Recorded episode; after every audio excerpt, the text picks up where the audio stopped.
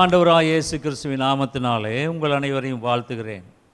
கடந்த ரெண்டு மாதங்களாக நாம் நியாயாதிபதிகள் ஆறாம் அதிகாரம் பனிரெண்டாம் வசனம் அதாவது பனிரெண்டு பதிமூணுலிருந்து இந்த செய்தியை பார்க்கிறோம். கர்த்தருடைய தூதனானவர் நியாயாதிபதிகள் ஆறு பனிரெண்டு கர்த்தருடைய தூதனானவர் அவனுக்கு தரிசனமாகி பராக்கிரமசாலியே கர்த்தர் உன்னோடே இருக்கிறார். அவரை நோக்கி ஆ என் ஆண்டவனே கர்த்தர் எங்களோடே இருந்தால் இவையெல்லாம் எங்களுக்கு நேரிடுவானேன் கர்த்தர் எங்களை எகிப்திலிருந்து கொண்டு வரவில்லையா என்று எங்கள் பிதாக்கள் எங்களுக்கு விவரித்து சொன்ன அவருடைய அற்புதங்கள் எல்லாம் எங்கே? இப்பொழுது கர்த்தர் எங்களை கைவிட்டு மீதியானியர் கையில் எங்களை ஒப்பு கொடுத்தாரே என்றார். இங்கே கர்த்தருடைய தூதனானவர் கிதியோனுக்கு தரிசனமாகி பராக்கிரமசாலியே கர்த்தர் உன்னோடே இருக்கிறார் என்றார். நாம் பார்க்கிறோம் போன வாரத்தில் அங்கே கிதியோனும் அவனோடு கூட ஒரு உதவியாளரையும் பூரா என்று சொல்லுகிற உதவியாளரையும் அழைத்து கொண்டு மீதியானியர் இருக்கக்கூடிய அந்த பாளையத்திற்குள்ளாக உள்ளே போகிறார். அங்கே ரெண்டு பேர் பேசிக்கொள்கிறார்கள் மீதியானியர். நான் ஒரு சொப்பனத்தை கண்டேன். அதிலே ஒரு வார்கோதுமை அப்பம் அப்படியே மீதியானரின் பாளையத்திற்குள்ளாக அது உருண்டு வந்தது அது கூடாரத்தை தள்ளி கவிழ்த்து போட்டது அந்த கூடாரம் விழுந்து கிடந்தது என்று அவன் சொல்லுகிறான். அப்பொழுது உடனே அடுத்தவன் சொல்லுகிறான் அந்த மற்றவன் இது யோவாசின் குமாரனாகிய கிதியோன் என்னும் இஸ்ரவேலனுடைய பட்டயமே அல்லாமல் வேறல்ல தேவன் மீதியானியரையும் இந்த சேனை அனைத்தையும் அவன் கையிலே ஒப்பு கொடுத்தார் என்றான். ஆக இன்றைக்கு நாம் பார்க்கிறோம் கிதியோன் அவன் கர்த்தருடைய பிள்ளை என்பதை அவனுடைய எதிரிகளாகிய மீதியானியரும் அமலேக்கியரும் மற்ற ஜாதியரும் ஆயிரக்கணக்கான மக்கள் அந்த போர் வீரர்கள் அந்த மலை அடிவாரத்தில் அவர்கள் கூடியிருந்தார்கள். கிதியோனோடு வெறும் முந்நூறு பேர் தான் இருந்தார்கள். நாக்கில் நக்கி குடித்த முந்நூறு பேர். அந்த முந்நூறு பேரை வைத்துக்கொண்டு ஆயிரக்கணக்கான போர் வீரர்கள் மீதியானியர்கள் அமலேக்கியர் அவர்களோடு சண்டை போட வேண்டும். அப்பொழுதுதான் அங்கே அந்த மீதியானியருடைய பாளையத்திலே அந்த பள்ளத்தாக்கிலே அந்த ரெண்டு போர் வீரர்கள் ஒருவருக்கு ஒருவர் பேசிக்கொள்கிறார்கள் அதை கிதியோனும் அவனோடு கூட சென்ற பூராவும் ஒளிந்து நின்று கேட்கிறார்கள். அவர்கள் பேசிக்கொண்ட வார்த்தையை கேட்டவுடனே அவன் சொல்கிறான் ஒருத்தன் சொல்கிறான் இது கிதியோனுடைய பட்டயமே அல்லாமல் வேறொன்றுமில்லை என்று சொன்ன உடனே அவன் அங்கே கர்த்தரை ஸ்தோத்தரித்தான். நியாயாதிபதிகள் ஏழாம் அதிகாரம் பதினான்காம் பதினைந்தாம் வசனத்தில் அவன் பணிந்து கொண்டு இஸ்ரவேலின் பாளையத்திற்கு திரும்பி வந்து எழுந்திருங்கள் கர்த்தர் மீதியானியரின் பாளையத்தை உங்கள் கைகளில் ஒப்பு கொடுத்தார் என்றார். அல்லேலூயா.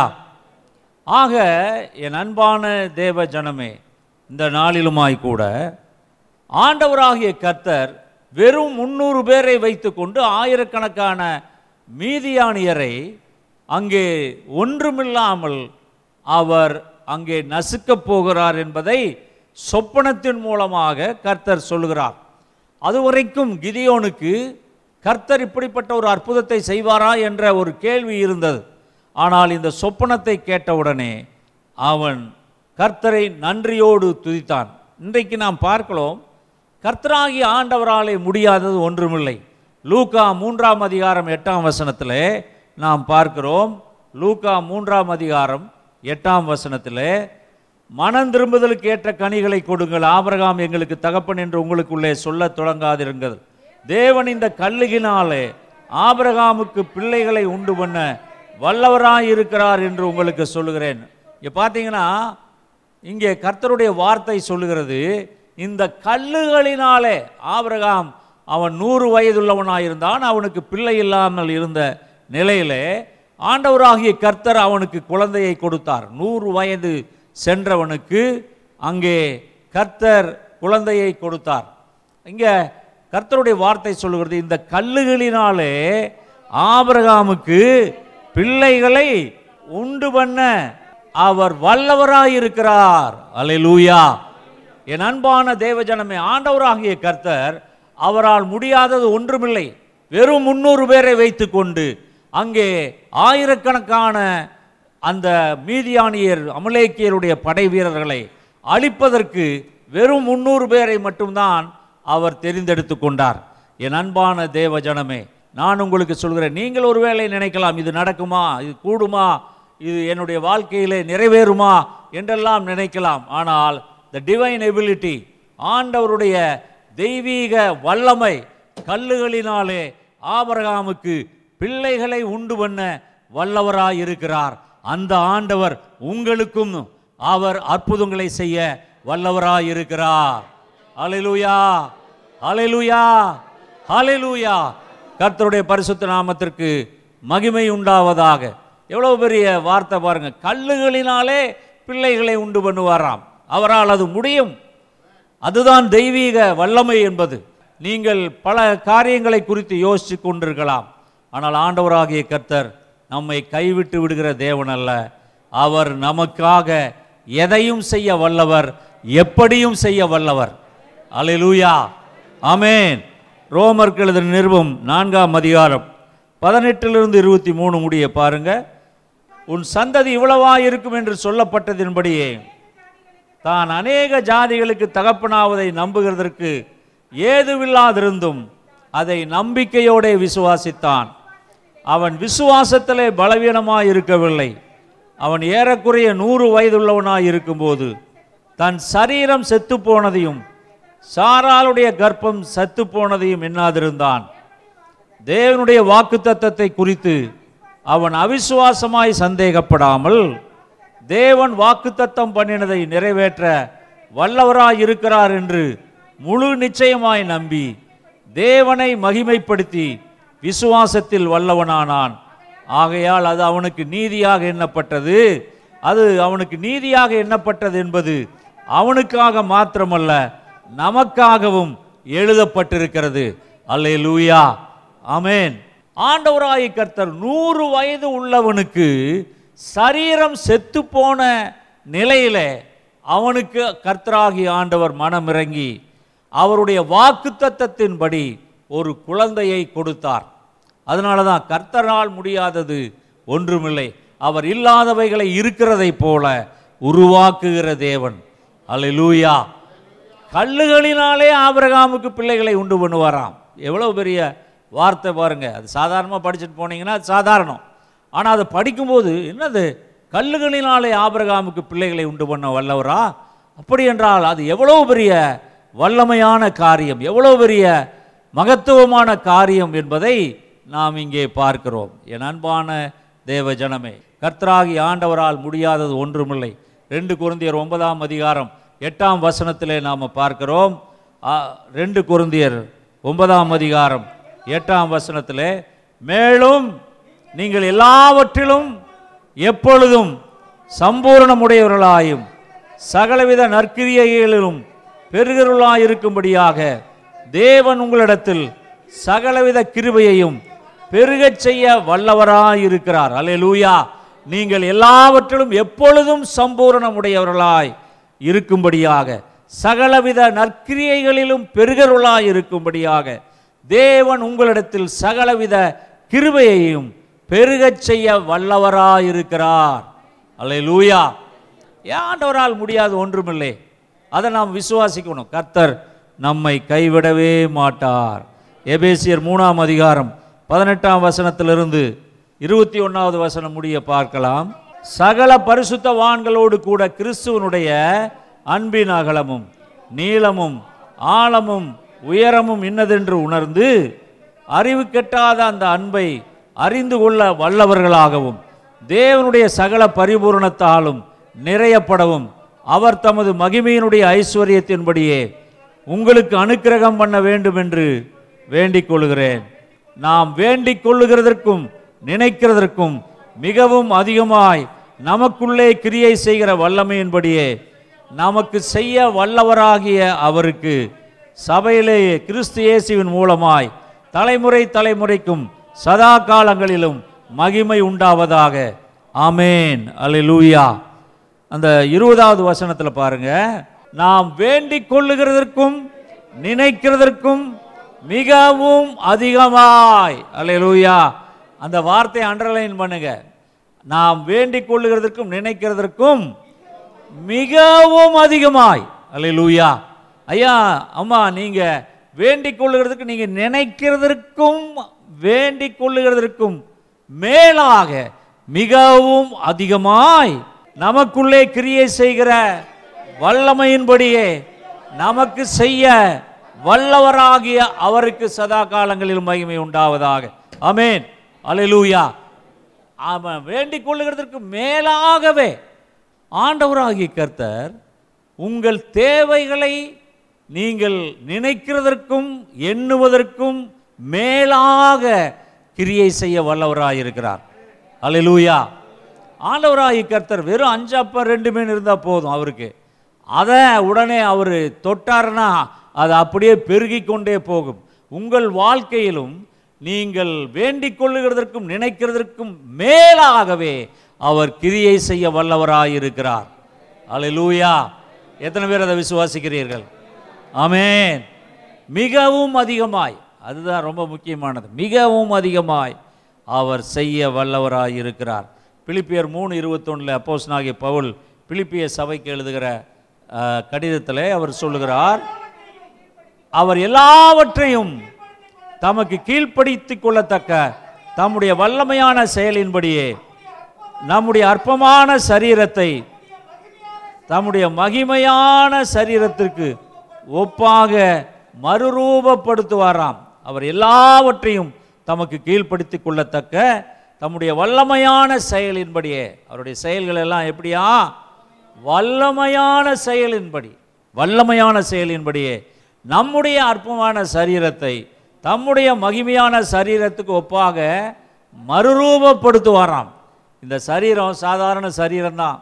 ஆனால் அவருடைய வல்லமையின்படி இந்த அற்பமான சரீரத்தை தம்முடைய மகிமையான சரீரத்திற்கு ஒப்பாக நம்முடைய சரீரத்தை மறுரூபப்படுத்துகிறாராம். அல்லேலூயா. இந்த சரீரம் இந்த மண்ணிலே பிறந்த இந்த சரீரம் இந்த மண்ணுக்கு போக போகிற சரீரம். ஆனால் ச- பவுல் சொல்கிறாரு தன்னுடைய சரீரத்திற்கு ஒப்பாக நம்முடைய சரீரத்தை என்ன பண்ணுவாராம் அவர்? மறுரூபப்படுத்துவாராம். இந்த சரீரம் இங்கேயே போயிடும் ஆனால் அதற்கு பதிலாக நமக்கு கிறிஸ்து இயேசுவினுடைய மறுரூபப்பட்ட சரீரத்தை அதற்கு இணையான ஒரு சரீரத்தை மகிமையின் சரீரத்தை கர்த்தர் நமக்கு தருகிறார். அலையலூயா. அலையலூயா. இங்கே மீதியானியர்கள் ஆயிரக்கணக்கான வீரர்கள் பள்ளத்தாக்கிலே இருந்தார்கள். இதியோனோடு கூட முன்னூறு பேர் தான் மலை உச்சியிலே நீரூற்றன்றை இருந்தார்கள்.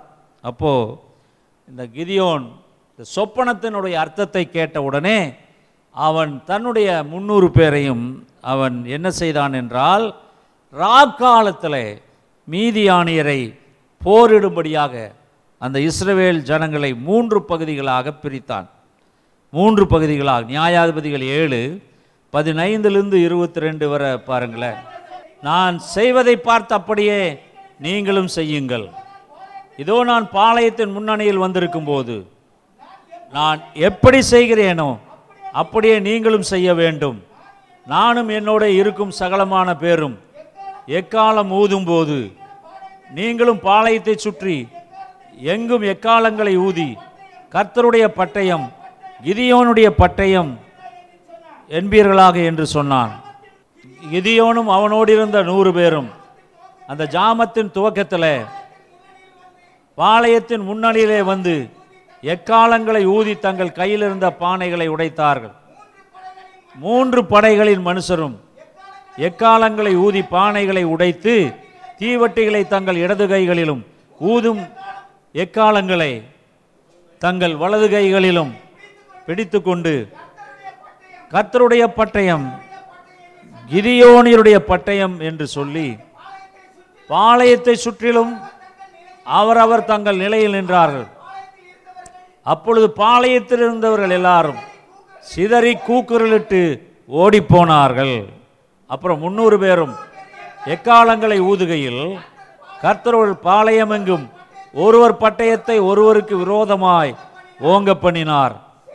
சேனையானது சேரேத்தில் உள்ள பெட்சியா மட்டும் தாபாத்திற்கு சமீபமான ஆபேல் மொகோலாவின் எல்லை மட்டும் ஓடி போயிட்டு இங்கே நம்ம போதும். இங்கே நம்ம பார்க்குறோம். நடுஜாமத்தில் கிதியோன் தன்னுடைய வேலையை ஆரம்பித்தான். அவனோடு ஒரு நூறு பேர். இன்னொரு அவங்களோட ஒரு நூறு பேர். இன்னொரு பகுதியில் ஒரு நூறு பேர். முந்நூறு பேரை மூன்று பகுதிகளாக பிரித்து அந்த ஆயிரக்கணக்கான அந்த மீதியானியர் அமலேக்கியர் படைகள் இருந்த இடத்துல அங்கே அவர்களை நிறுத்துகிறான். எல்லாம் ராத்திரியில். ராத்திரியில எல்லாம் தூங்கிட்டு இருக்கிறாங்க. அந்த நேரத்தில் கிதியோன் தூங்கவில்லை. ரா- சில நேரத்தில் ஆண்டவராகிய கர்த்தர் தன்னுடைய வேலையை நடுஜாமத்தில் ஆரம்பிக்கிறார். அது ராத்திரியாக இருந்தாலும் பகலாக இருந்தாலும் ஆண்டவருக்கு அது ஒன்றுமில்லை. இஸ்ரவேலை காக்கிறவர் உறங்குவதும் இல்லை தூங்குகிறதும் இல்லை உங்கள் வாழ்க்கையிலும் கூட ஆண்டவராகிய கர்த்தர் உங்களுக்கு செய்ய வேண்டிய ஒரு அற்புதத்தை எந்த நேரத்திலும் எப்படியும் அவர் செய்வார். அது பகலிலே செய்யலாம் இரவிலே செய்யலாம் நடுஜாமத்திலே செய்யலாம். எப்படி வேண்டுமானாலும் செய்யலாம். தொண்ணூத்தொன்னாம் சங்கீதம் ஐந்தாம் வசனத்திலே சங்கீதக்காரன் சொல்லுகிறான் இரவில் உண்டாகும் பயங்கரத்துக்கும் பகலில் பறக்கும் அம்புக்கும் இருளில் நடமாடும் கொள்ளை நோய்க்கும் மத்தியானத்தில் பாழாக்கும் சங்காரத்துக்கும் பயப்படாதிருப்பாய். அலலூயா. ஆக ஆண்டவராகிய கர்த்தர் நடு இரவிலே தன்னுடைய வேலையை அவர் ஆரம்பிக்கிறார். உன்னத பாட்டின் புஸ்தகம் மூணாம் அதிகாரம் எட்டாம் வசனத்திலே நாம் பார்க்கிறோம் இவர்கள் எல்லாரும் பட்டயம் பிடித்து யுத்தத்துக்கு பழகினவர்களாக இருக்கிறார்கள். ராக்கால பயத்தினால் நிமித்தம் அவனுடைய அவனவனுடைய பட்டயம் அவனவனுடைய அறையில் இருக்கிறது. அல்லேலூயா.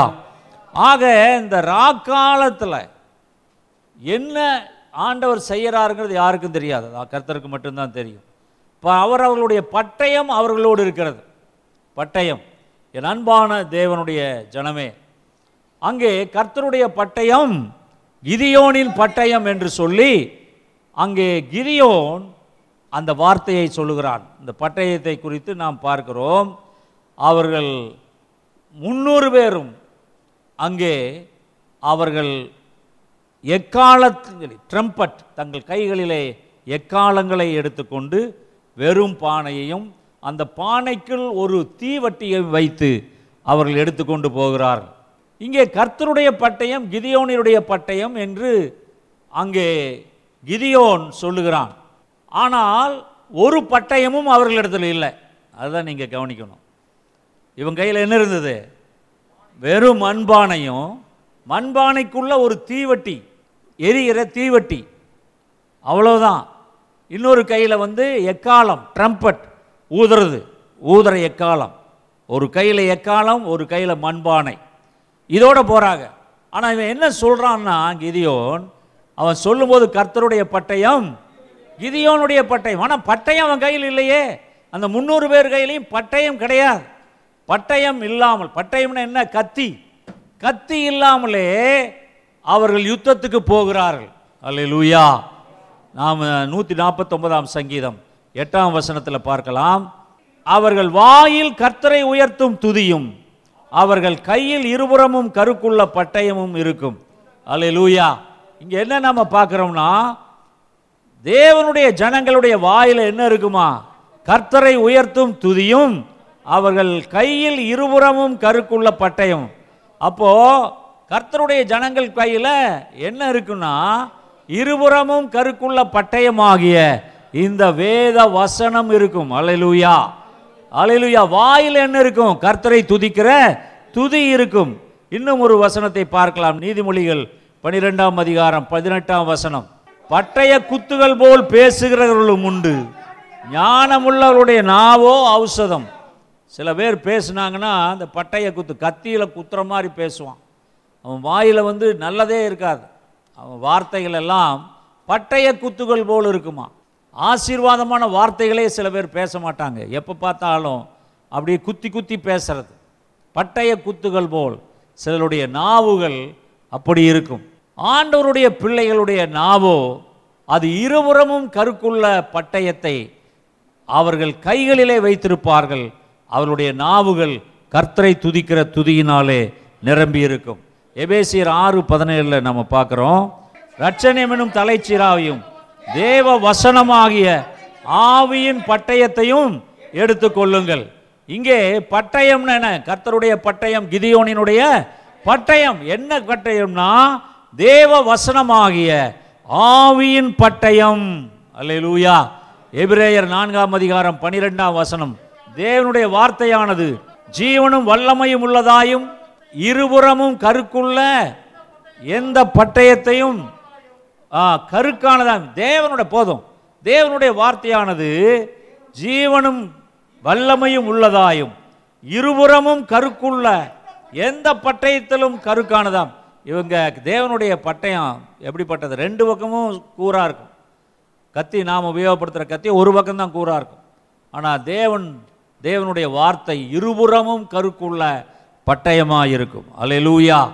ஆக என் அன்பான தேவ ஜனமே இன்றைக்குமாய் கூட தேவனுடைய பட்டயம் நம்முடைய கரங்களில் இருக்கிற இந்த வேத புஸ்தகம். வெளிப்படுத்தின விசேஷம் ஒன்றாம் அதிகாரம் பதினாறாவது வசனத்திலே நாம் பார்க்கிறோம். தமது வலது கரத்தில் ஏழு நட்சத்திரங்களை ஏந்தி கொண்டிருந்தார். அவர் வாயிலிருந்து இருபுறமும் கருக்குள்ள பட்டயம் புறப்பட்டது. அவருடைய முகம் வல்லமையாய் பிரகாசிக்கிற சூரியனைப் போல் இருந்தது. அலை லூயா இங்கே பார்க்கிறோம் அவருடைய கையில் என்ன இருந்ததா?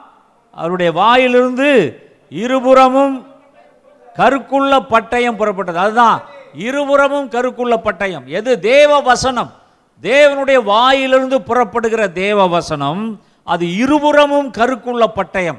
ஆக இந்த வேத வார்த்தைகளைத்தான் நீங்களும் நானும் பட்டயமாக வைத்து கொண்டிருக்கிறோம். பிசாசை எதிர்கொள்ள பிசாசை ஜெயிக்க அந்தகார சக்திகளை ஒழிக்க கர்த்தராகி ஆண்டவர் நமக்கு இருபுறமும் கருக்குள்ள ஒரு பட்டயத்தை கொடுத்திருக்கிறார்.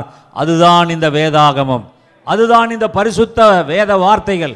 இந்த வேத வார்த்தைகள் பிசாசை அழித்து போடுவதற்காக அந்தகார சக்திகளை அழித்து போடுவதற்காக ஆண்டவராகி கர்த்தர் நமக்கு கொடுத்திருக்கிறார். கைகளை தட்டி கர்த்தரை நாம் மகிமைப்படுத்துவோம். அலை லூயா கர்த்தருடைய பட்டயம் கிதியோனின் பட்டயம் அதுதான் உங்களுடைய பட்டயம். அலையலூயா கர்த்தருடைய பட்டயம் என்றால் கர்த்தருடைய வார்த்தை. வார்த்தை. வெளிப்படுத்தின விசேஷம் ரெண்டாம் அதிகாரம் பனிரெண்டாம் பதினாறாம் வசனத்தை பாருங்க. நீ எழுத வேண்டியது என்னவெனில் இருபுறமும் கருக்குள்ள பட்டயத்தை உடையவர் சொல்கிறார் அவர் எப்படிப்பட்டவரா? ஆண்டவராய கர்த்தர் ஆவியானவர் எப்படின்னா இருபுறமும் கருக்குள்ள பட்டயத்தை உடையவர். அமேன் நாம் ஆராதிக்கிற தேவனாய் கர்த்தர் அவர் இருபுறமும் கருக்குள்ள பட்டயமாகிய தேவ வசனத்தை நம்ம பதினாறாவது வசனத்தில் பாருங்க. வெளிப்படுத்தின விசேஷம் ரெண்டு பதினாறுல நீ மனந்திரும்பு இல்லாவிட்டால் நான் சீக்கிரமாய் உன்னிடத்தில் வந்து என் வாயின் பட்டயத்தால் அவர்களோட யுத்தம் பண்ணுவேன். அல்ல லூயா அவருடைய வாயின் பட்டயம் என் அன்பான தேவ ஜனமே இன்றைக்குமாய் கூட நாம் தேவனுடைய பட்டயத்தை பார்க்கிறோம். வெளிப்படுத்தின விசேஷத்தில் பத்தொன்பதாம் அதிகாரம் இருபத்தி ஒன்றாவது வசனத்தில் நாம் பார்க்கிறோம். மற்றவர்கள் குதிரையின் மேல் ஏறினவருடைய வாயிலிருந்து புறப்படுகிற பட்டயத்தால் கொல்லப்பட்டார்கள். அல்லேலூயா.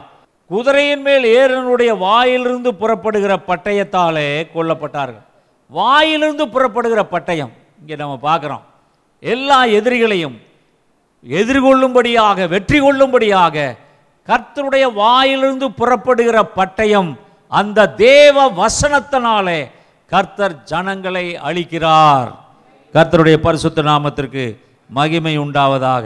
என் அன்பான தேவ ஜனமே இன்றைக்குமாய் கூட புறஜாதிகளை அதே வெளிப்படுத்தின விசேஷம் பத்தொன்பதாம் அதிகாரம் பதினைந்தாவது வசனத்தில் பாருங்க. புறஜாதிகளை வெட்டும்படி அவர் வாயிலிருந்து கூர்மையான பட்டயம் புறப்படுகிறது. இருப்பு கோளால் அவர்களை அரசாளுவார். அவர் சர்வ வல்லமையுள்ள தேவனுடைய உக்கிர கோபமாகிய ஆமா புறஜாதிகளை வெட்டும்படிக்கு அவருடைய வாயிலிருந்து கூர்மையான பட்டயம் புறப்படுகிறது. அல்ல லூயா அதான் அந்த தேவனுடைய வார்த்தை.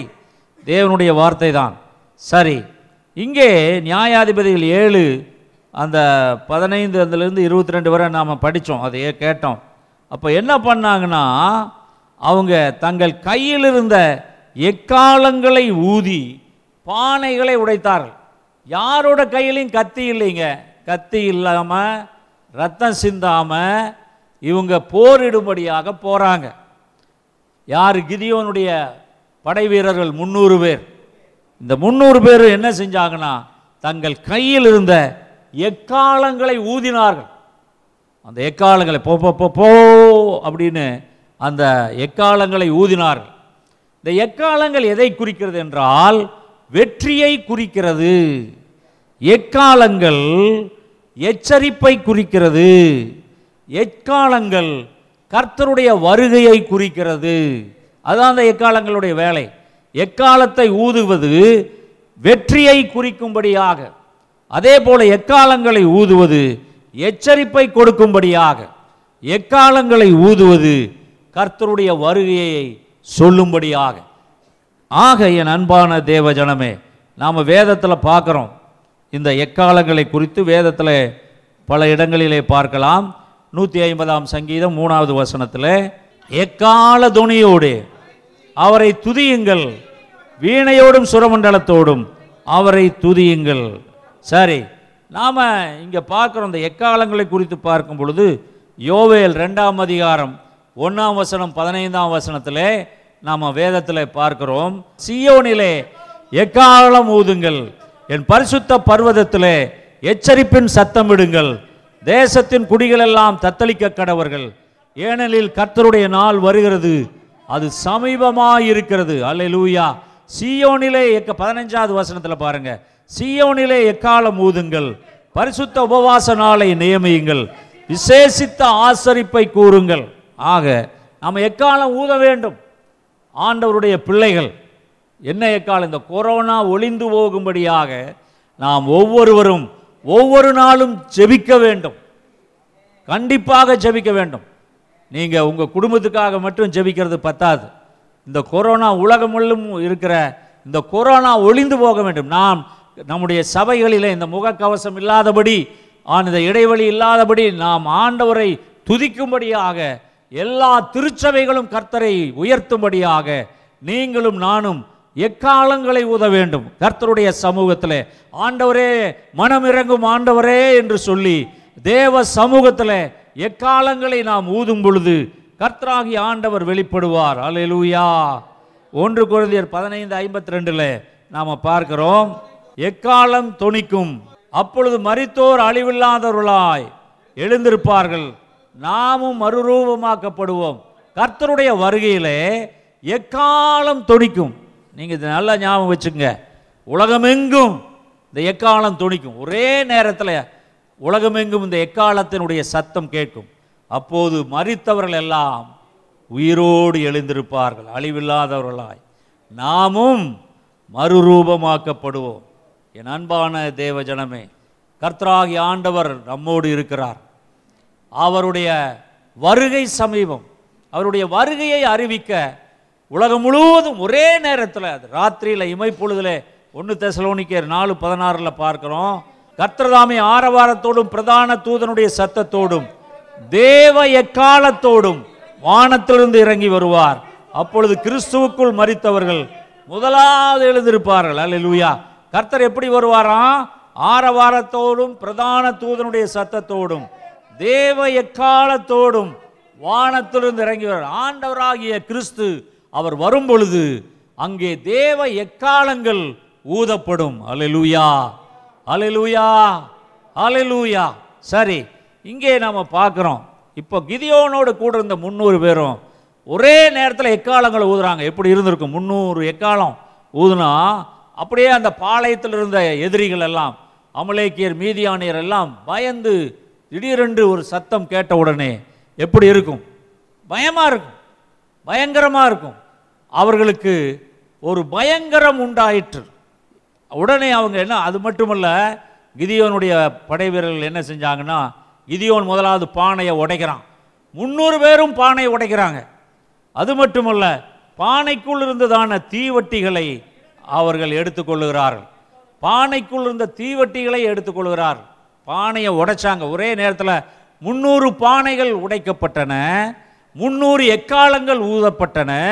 முந்நூறு தீவட்டிகள் அங்கே உயர எழும்பிற்று. அல்லேலூயா. அதை பார்த்த மீதியானியர் அமலேக்கியர் பயந்து போய் கூக்குரல் இட்டு ஐயோ என்னமோ அழிவு வந்து விட்டது. ஐயோ நாம் அழியப் போகிறோம். நாம் எல்லாம் உயிர் தப்ப ஓடிப் போவோம் என்று சொல்லி ஆயிரக்கணக்காக இருந்த அந்த போர் வீரர்கள் எல்லாம் பயந்து நடுங்கி அங்கே இருந்து ஓடிப் போகிறார்கள் என் அன்பான தேவஜனமே இந்த தீவட்டிகள் வெளிச்சத்தை கொடுக்கின்றன.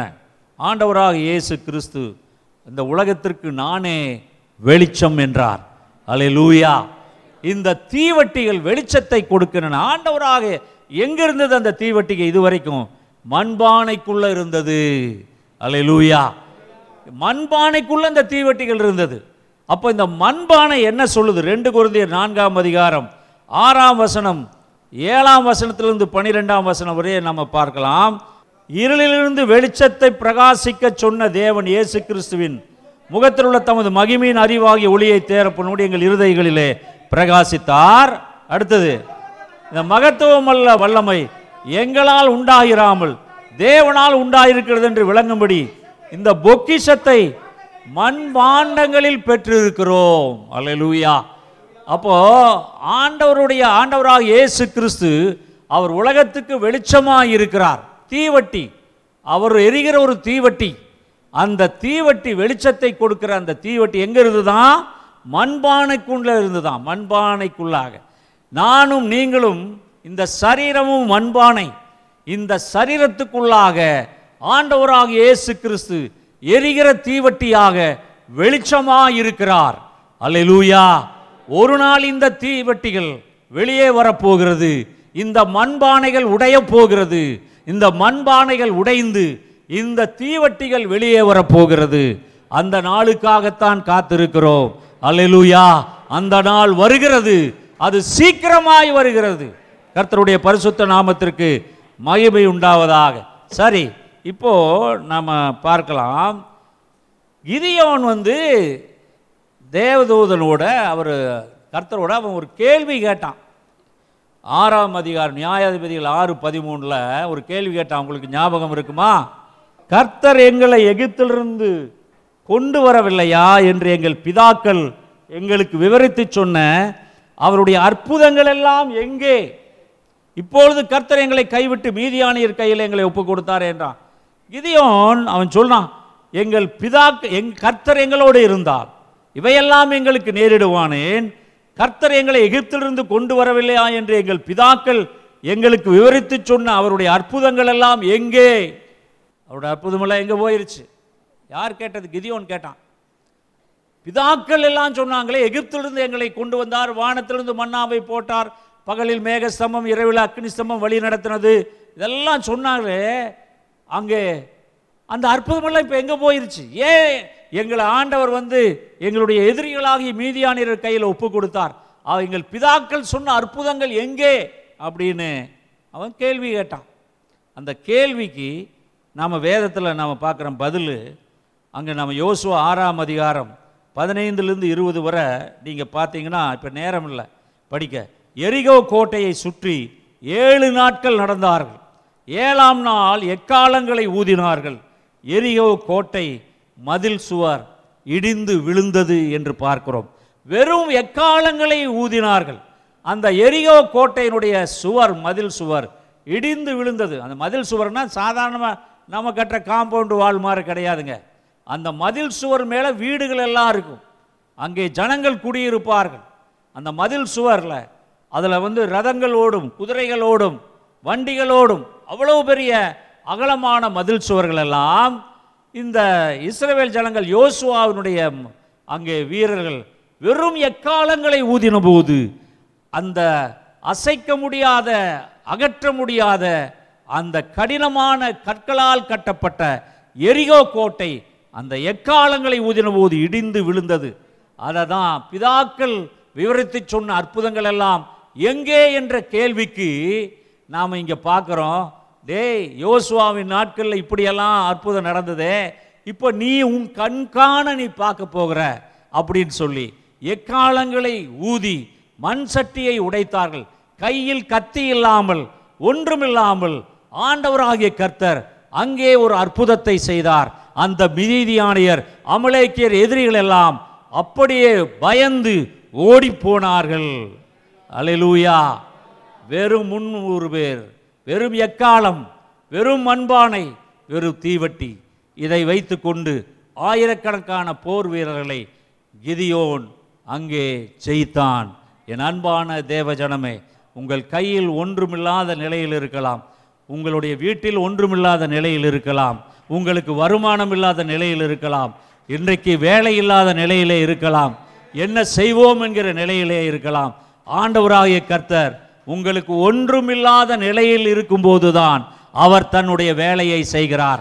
வெறும் பானை வெறும் மண்வெட்டி. அங்கே நாம் பார்க்கிறோம் மண் பானை. அந்த வெறும் மண் பானையிலே இருந்த தீவட்டி அந்த வெளிச்சம் இயேசு நானே வெளிச்சம் என்று சொன்னாரே. அந்த இயேசு ஆண்டவராக இயேசு கிறிஸ்து இந்த மண்பானைக்குள்ளே இருக்கும் பொழுது அது வெளிச்சமாய் பிரகாசிக்கிறது. என் அன்பான தேவ ஜனமே இன்றைக்கும் கர்த்தருடைய வார்த்தை அந்த வார்த்தை தான் நமக்கு பட்டயமாக இருந்து நம்மை மேலே உயர்த்துகிறது. அவரது வார்த்தை இருபுறமும் கருக்குள்ள பட்டயம். இன்றைக்கு அந்த பட்டயம் உங்கள் கையில் இருக்கிறது உங்கள் வாயில் இருக்கிறது. அந்த வாயில் இருக்கிற அந்த பட்டயம் இன்றைக்கு உங்கள் வாழ்க்கையிலே உங்களை வாழாக்காமல் தலையாக்கும் கீழாக்காமல் மேலாக்கும் உங்களை உயர்த்தி கொண்டு போகும். அலையலுயா அலையலுயா அலையலுயா இப்போ எல்லாரும் சொல்லலாம் கர்த்தருடைய பட்டயம் கிதியோனின் பட்டயம் கர்த்தருடைய பட்டயம் என்னுடைய பட்டயம் அவருடைய வார்த்தை அவருடைய நாசியிலிருந்து புறப்படுகிறது வாயிலிருந்து புறப்படுகிற அவருடைய வார்த்தைகள் என் வாயிலே பட்டயமாக இருந்து எனக்கு விரோதமாய் ஒரு வழியாய் வருகிறவனை ஏழு வழியாய் ஓட்டும். என்னுடைய குறைவையெல்லாம் கிறிஸ்து இயேசுவுக்குள் நிறைவாக்கும்படியாக என் ஆண்டவராகிய கர்த்தர் எனக்காக யுத்தம் செய்வார். எனக்கு ஜெயம் கொடுப்பார். வெறும் மண்பானை வெறும் எக்காலம் வெறும் ஒரு தீவட்டி அதை வைத்துக்கொண்டு அங்கே ஆயிரக்கணக்கான மீதியானியர்கள் அமலேக்கியர்கள் எல்லாம் இதை கண்டு பயந்து நடுங்கி அந்த இடத்தை விட்டு ஓடி போனார்கள். அங்கே கிதியோன் ஒரு பெரிய வெற்றியை பெற்றான். இன்றைக்கும் உங்கள் வாழ்க்கையிலும் அப்படிப்பட்ட வெற்றியை கர்த்தர் உங்களுக்கு தருவாராக. எத்தனை பேர் விசுவாசிக்கிறீங்க? அலையலுயா கர்த்தருடைய பட்டயம் கிதியோனின் பட்டயம். கிதியோனின் பட்டயம் மட்டுமல்ல அது நம்முடைய பட்டயமாயிருக்கிறது. அல்லேலூயா